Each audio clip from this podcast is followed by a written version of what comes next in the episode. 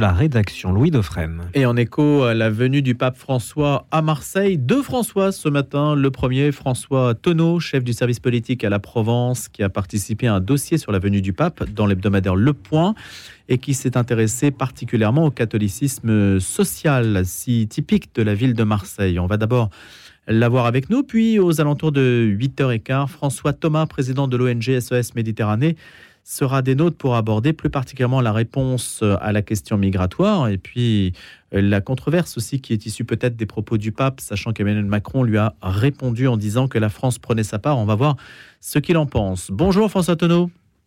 Bonjour. Merci d'avoir accepté notre invitation. Alors vous qui avez l'œil local, qui connaissez bien toutes les problématiques marseillaises et aussi les problématiques du catholicisme marseillais, quelle est d'abord votre euh, appréciation de cette visite pape en France qualifiée d'historique?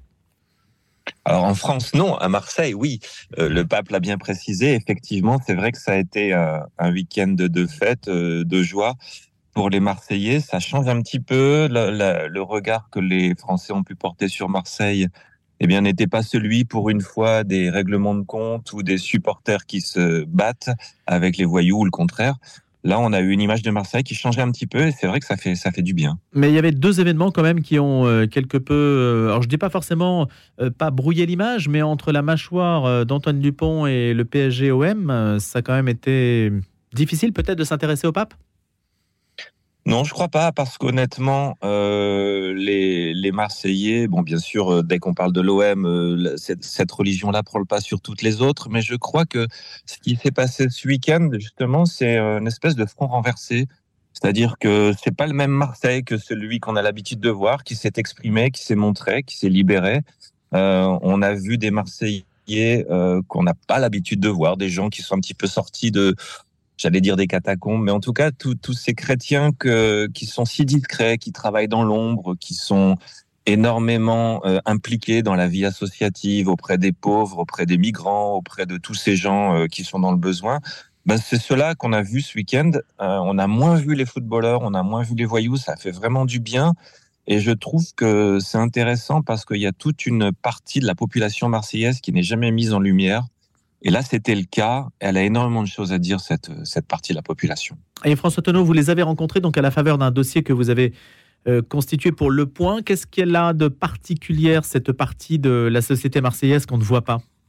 Vous savez, c'est ce qu'on appelle le, catholicisme social. C'est pas Radio Notre-Dame que je vais apprendre ce que c'est le catholicisme social, mais c'est vrai que Marseille regorge de figures qui ont un peu euh, permis de développer ce, cette doctrine je pense au Père Le, euh, dont parlait Gérard Leclerc dans son édito. Je pense à Jean-Joseph Allemand, qui a créé des, des, des, institutions pour la jeunesse, telles que les, les Iris à Marseille, et, et d'autres. Je pense euh, bien sûr au Père Lacordaire, qui a créé le lycée du même nom, qui, euh, qui a récréé l'ordre des Dominicains. Bien, tous ces gens-là ont énormément de fidèles aujourd'hui à Marseille. Ces fidèles-là, c'est des gens qui travaillent, c'est des gens qui qu'on voit pas trop, mais qui travaillent en sous-main, j'allais dire, qui sont toujours présents le week-end, pendant les vacances, pour aider les jeunes, pour euh, créer des institutions, pour euh, aider les, nécessiteux.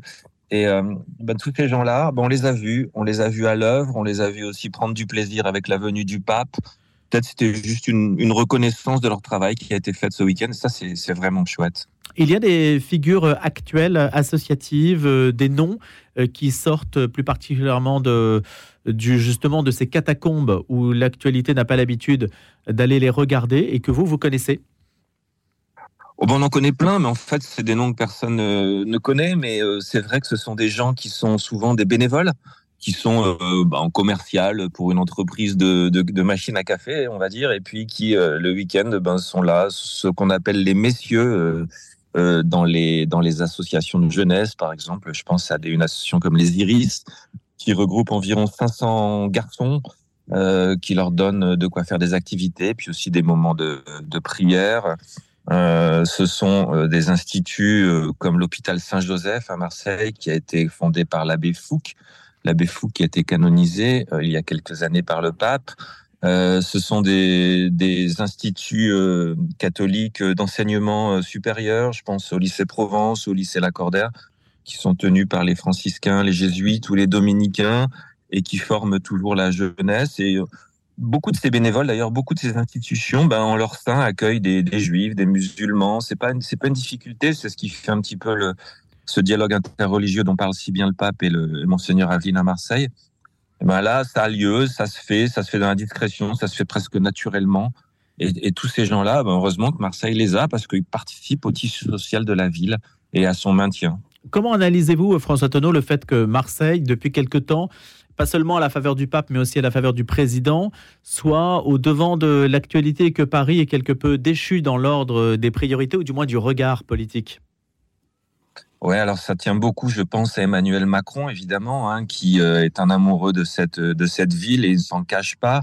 On est quand même dans la deuxième ville de France, il y a un million d'habitants ici. C'est vrai que Marseille regroupe énormément d'enjeux politiques, sociétaux, économiques. C'est une ville qui reste pauvre, où la moitié de la population ne paye pas d'impôts.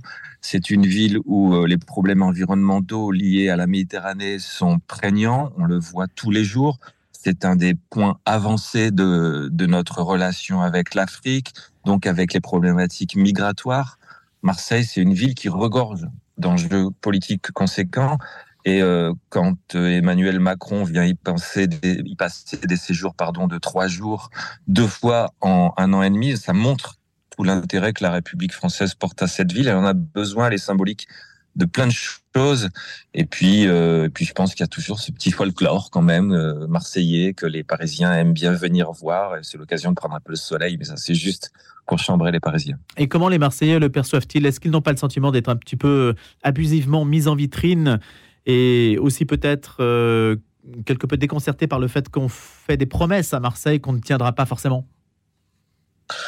Non, mais là-dessus, euh, les promesses sont plutôt tenues en ce qui concerne l'évolution euh, de l'école. Vous savez que Marseille euh, est une ville qui était très en retard sur le bâti scolaire et sur l'enseignement.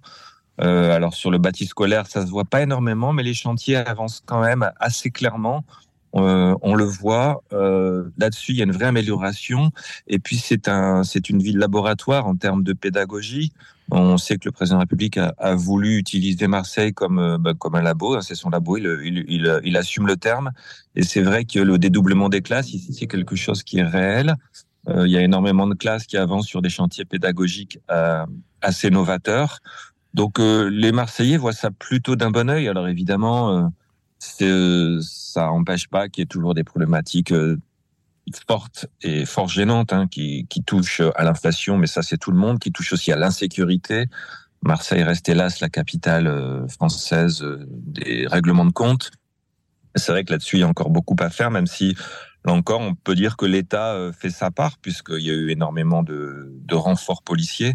Mais c'est vrai qu'il y a encore beaucoup de travail. Je pense pas que les Marseillais soient agacés. S'il y a quelque chose qui les agace, c'est plutôt le surtourisme, mais mais pas forcément euh, le fait qu'on se penche sur, euh, sur leur berceau. Dernier point, euh, François Tonneau, sur la question migratoire. Est-ce que les Marseillais ont, ont le même regard qu'Emmanuel Macron? C'est-à-dire que la France a suffisamment pris sa part, a pris sa part en tout cas Ou bien est-ce qu'elle est plutôt du côté du pape François qui, qui exige davantage? Si on regarde ce qui s'est passé ce week-end, elle est manifestement du côté du pape François. Vous savez, Marseille, euh, je, je vous apprends rien, a toujours été une ville d'accueil. Euh, c'est un port dans lequel entre des milliers de personnes chaque jour et en repartent à peu près autant. C'est une ville qui a accueilli euh, les Italiens, qui a accueilli les Arméniens après le génocide de 1915. C'est une ville qui a accueilli évidemment les pieds noirs dans des circonstances certes un peu tragiques parce que l'accueil n'a pas été vraiment chaleureux en 1962. Mais c'est une ville d'accueil, donc c'est une ville de partage. ici, euh, il suffit de vous promener euh, sur le vieux port au lac Annebière pour voir tous les visages du monde. Et, euh, c'est plutôt plaisant. Donc, je pense que la problématique telle que telle que vous la posez, elle touche plutôt les gens qui sont aux frontières. Ou les gens qui n'ont pas forcément l'habitude de voir arriver l'autre et l'immigré et qui seront un petit peu plus, comment dire, crispés. Marseille, c'est une ville qui intègre tellement, euh, qui est tellement, euh, comment dire, métissée que au fond la problématique se pose pas dans les mêmes termes que pour euh, que pour tous. Merci François Tonneau, chef du service politique à la Provence et qui a participé à un dossier sur la venue du pape dans l'hebdomadaire Le Point. Merci beaucoup d'avoir été avec nous ce matin en direct donc de Marseille. François Thomas est également présent. Il est président de l'ONG SOS Méditerranée et je le remercie d'être avec nous dans cette émission bilan pour savoir un petit peu Quoi penser après que le pape aura parlé sur les migrants Bonjour François Thomas. Bonjour. Alors, est-ce que vous estimez que le pape a apporté des solutions Esquissé des, des pistes de votre point de vue? Ah, Il a porté des messages euh, essentiels, mais c'est c'est très constant depuis euh, qu'il est pape euh, et quelques mois après il a été quelques mois après son élection comme pape il était présent à Lampedusa donc il a toujours été très constant sur ses messages de, la Méditerranée, euh, qui est source de vie, comme l'a bien rappelé euh, le cardinal Aveline, mais qui est source de, beaucoup de souffrance et de, tous ces naufrages. Euh, et c'est la raison d'être de notre association de, sauvetage en mer. Et alors, est-ce que vous estimez que dans l'ordre des solutions, hein, dans l'ordre des préconisations, le pape François est-il allé plus loin que ce qu'il avait déjà peut-être déjà dit? Ah, C'était des messages très forts pour rappeler le, cette euh, obligation que en tant qu'être humain, simplement, euh, on, on, a de ne pas laisser les personnes se noyer euh, en Méditerranée. il nous a vraiment passé des messages très très forts sur ce carrefour de civilisation où c'est une obligation de, euh, tendre la main et de ne pas laisser euh, cette Méditerranée euh, avec autant de souffrance. Il nous a passé des messages vraiment très forts aussi en parlant de haine pour tous ceux qui nous empêchent d'effectuer cette mission. lors de son intervention au moment de recueillement à Notre-Dame de la Garde pour toutes les personnes disparues en mer et, et les migrants disparus en mer, il a il est sorti même de son intervention, de ce qui était prévu, euh, et pour euh, nous passer un message de soutien. Et pour nous, c'était très important. Il nous a salués, on était devant, et il est venu nous voir à ce moment-là également. Et c'est vraiment ces, ces, messages sont très très forts, et c'est vraiment c'était un moment vraiment exceptionnel. Et vraiment, on doit saluer aussi le tout le cardinal Aveline et tous ceux qui l'entourent d'avoir organisé un tel événement. Combien de personnes SOS Méditerranée l'ONG a-t-elle sauvé en, Méditerranée? 38 915 personnes ont été secourues depuis euh, la création de l'association en 2015. Euh, la première opération a eu lieu avec l'Aquarius en début 2016, euh, en février 2016. Et c'est vraiment... Aujourd'hui, nous opérons l'Ocean Viking. L'Ocean Viking était à Marseille au moment de l'avenue du Pape. C'était également euh, pour nous très important. Malheureusement, le Pape n'a pas pu aller à bord, mais nous avons pu lui apporter, avoir eu un entretien avec lui et, lui apporter un petit peu l'Ocean Viking euh, lors d'une euh, entrevue avec lui. Dans son discours, François Thomas, il a plaidé pour que les filières d'immigration légale soient augmentées pour assécher le trafic qu'il a qualifié d'odieux, qu'il a euh, bien attaqué, hein, cette idée de trafic, cette traite d'êtres humains. Ça correspond à votre positionnement? Toutes les personnes que nous secourons en mer euh, ont des histoires vraiment très difficiles, euh, cabossées. Et ce qu'elles nous disent, plutôt mourir en Méditerranée que continuer à survivre dans l'enfer libyen. Donc, ce qu'on constate, c'est que les personnes n'ont plus le choix n'ont pas le choix. Donc euh, malheureusement, euh, mettre des barrières, euh, l'expérience montre que mettre des barrières crée des trafics euh, les, les, passeurs deviennent de plus en plus indispensables. Alors bien sûr, les passeurs sont des criminels, mais euh, euh malgré tous les efforts qui sont faits, euh, les personnes vont traverser. Elles n'ont plus le choix, absolument plus le choix, c'est de traverser. Euh, on a eu il y a quelques jours le témoignage d'un marin sauveteur. Il parlait même d'un Ivoirien qui était en, qui venait de Tunisie, qui, qui habitait en Tunisie depuis trois ans, qui était intégré, qui avait un travail, qui avait une maison. Il a été chassé du jour au lendemain de sa maison et il avait plus le choix, soit aller mourir dans le désert, soit traverser la Méditerranée. Et quand il est parti, il voyait des corps qui flottaient. Et il a été secouru par l'Ocean Viking. Donc il y a des situations compliquées et euh, on n'a pas le choix. Il faut les sauver. Euh, on ne laisse pas les personnes se noyer en Méditerranée. Mais est-ce que vous préconisez sur l'aspect immigration légale? Est-ce que augmenter, justement les flux d'immigration légale, ou, ou, du moins mieux les organiser avec les pays d'origine, est-ce que cela permettrait de dissuader les gens de prendre des risques en traversant la Méditerranée.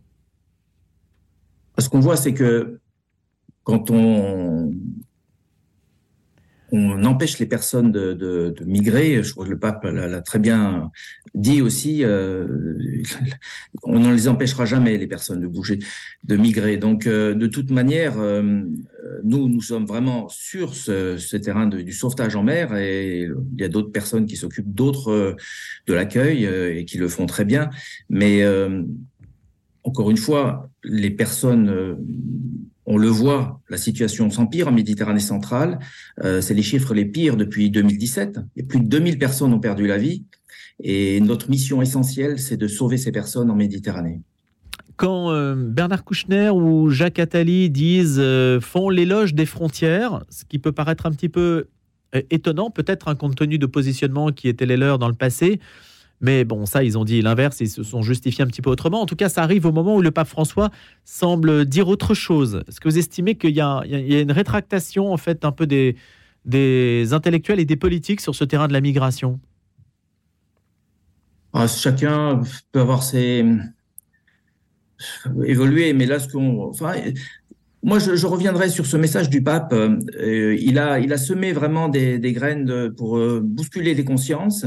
Oui. Et euh, je pense que il l'a fait réellement très très bien et que les beaucoup de personnes vont, vont probablement évoluer par rapport à ce message du pape et à voir la réalité de cette souffrance.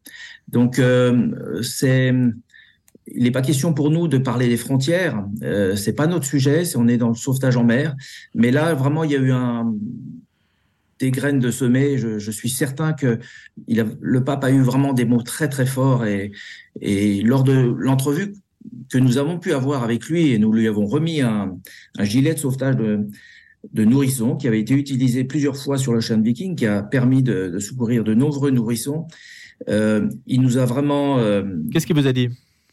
Il nous a parlé de vraiment de soutenu dans notre action et, euh, et il nous a remercié de, de, cette action. Il nous a conseillé d'ailleurs, il, est très au courant de ce qui se passe et nous, nous sommes impressionnés de, de, de cette connaissance de, de ces sujets humanitaires. Il nous a conseillé de, lire, de lire un livre Fratellino euh, d'un Ghanéen qui a, qui a passé les, des, les frontières et qui a eu une vie excessivement difficile. Donc le, pape François est très très au courant de, de cette situation de, de Lampedusa, de, des, morts en Méditerranée et de toutes ces souffrances. Et euh, vraiment, il, a eu des mots très forts de soutien euh, lors de cet entretien que, que, nous avons eu avec lui. Et nous lui avons dit, l'Ocean Viking vient à vous puisque vous pouvez pas venir à bord. C'était vraiment un moment euh, très très émouvant et très fort. François Thomas, y a-t-il un point à faire évoluer du point de vue des, navires qui se retrouvent à voir que des migrants se trouvent en mer dans des embarcations de fortune et, qui hésitent à les prendre à leur bord parce que s'ils prennent à bord des migrants, eh bien c'est le, bateau, l'armateur qui devient responsable de leur destinée et il ne sait pas la plupart du temps où les débarquer. Donc là, il y a une sorte d'angle mort dans le, droit maritime. Vous avez quelque chose là-dessus à proposer? Alors, il n'y a pas d'angle mort. Le droit maritime, il est très clair. Tout capitaine de navire a l'obligation de se porter à toute vitesse, le plus rapidement possible, sur un lieu de détresse et de sauver les personnes. Le Code des transports euh, français, euh, d'ailleurs, prévoit des peines de prison et des peines de, des amendes pour des capitaines qui ne le feraient pas, et il précise ce Code des transports, même ennemi. Donc la question ne se pose pas à ce niveau-là, mais c'est vrai qu'il y a euh, des difficultés ensuite pour débarquer les personnes. Et là, c'est la responsabilité des États et le, le, droit maritime est très clair là-dessus aussi. Euh, il appartient aux États de désigner un lieu sûr de débarquement le plus rapidement possible afin que ces personnes rescapées soient débarquées dans un lieu sûr. Et dans le droit maritime, on ne parle vraiment de personnes en détresse, de personnes rescapées. Euh, ce n'est pas des, des, marins de la, c'est pas des pêcheurs, c'est pas des, euh, des plaisanciers, c'est pas des migrants. À ce stade-là, c'est des personnes en détresse. C'est très important de le rappeler. Mais aujourd'hui, il n'y a pas de port, euh, de port de la Méditerranée qui soit mécaniquement désigné comme étant des lieux où on pourra débarquer ces personnes en détresse. Alors aujourd'hui, euh, les Nations Unies, la Commission européenne, ne cesse de rappeler que les ports libyens ne sont pas des lieux sûrs. la Libye est un pays en plein chaos et les personnes interceptées sont mises dans des centres de détention où elles sont à nouveau rançonnées, torturées, violées. Et donc, euh, aujourd'hui, depuis le début de l'année, il y a une évolution. Les autorités italiennes nous indiquent des lieux sûrs de débarquement.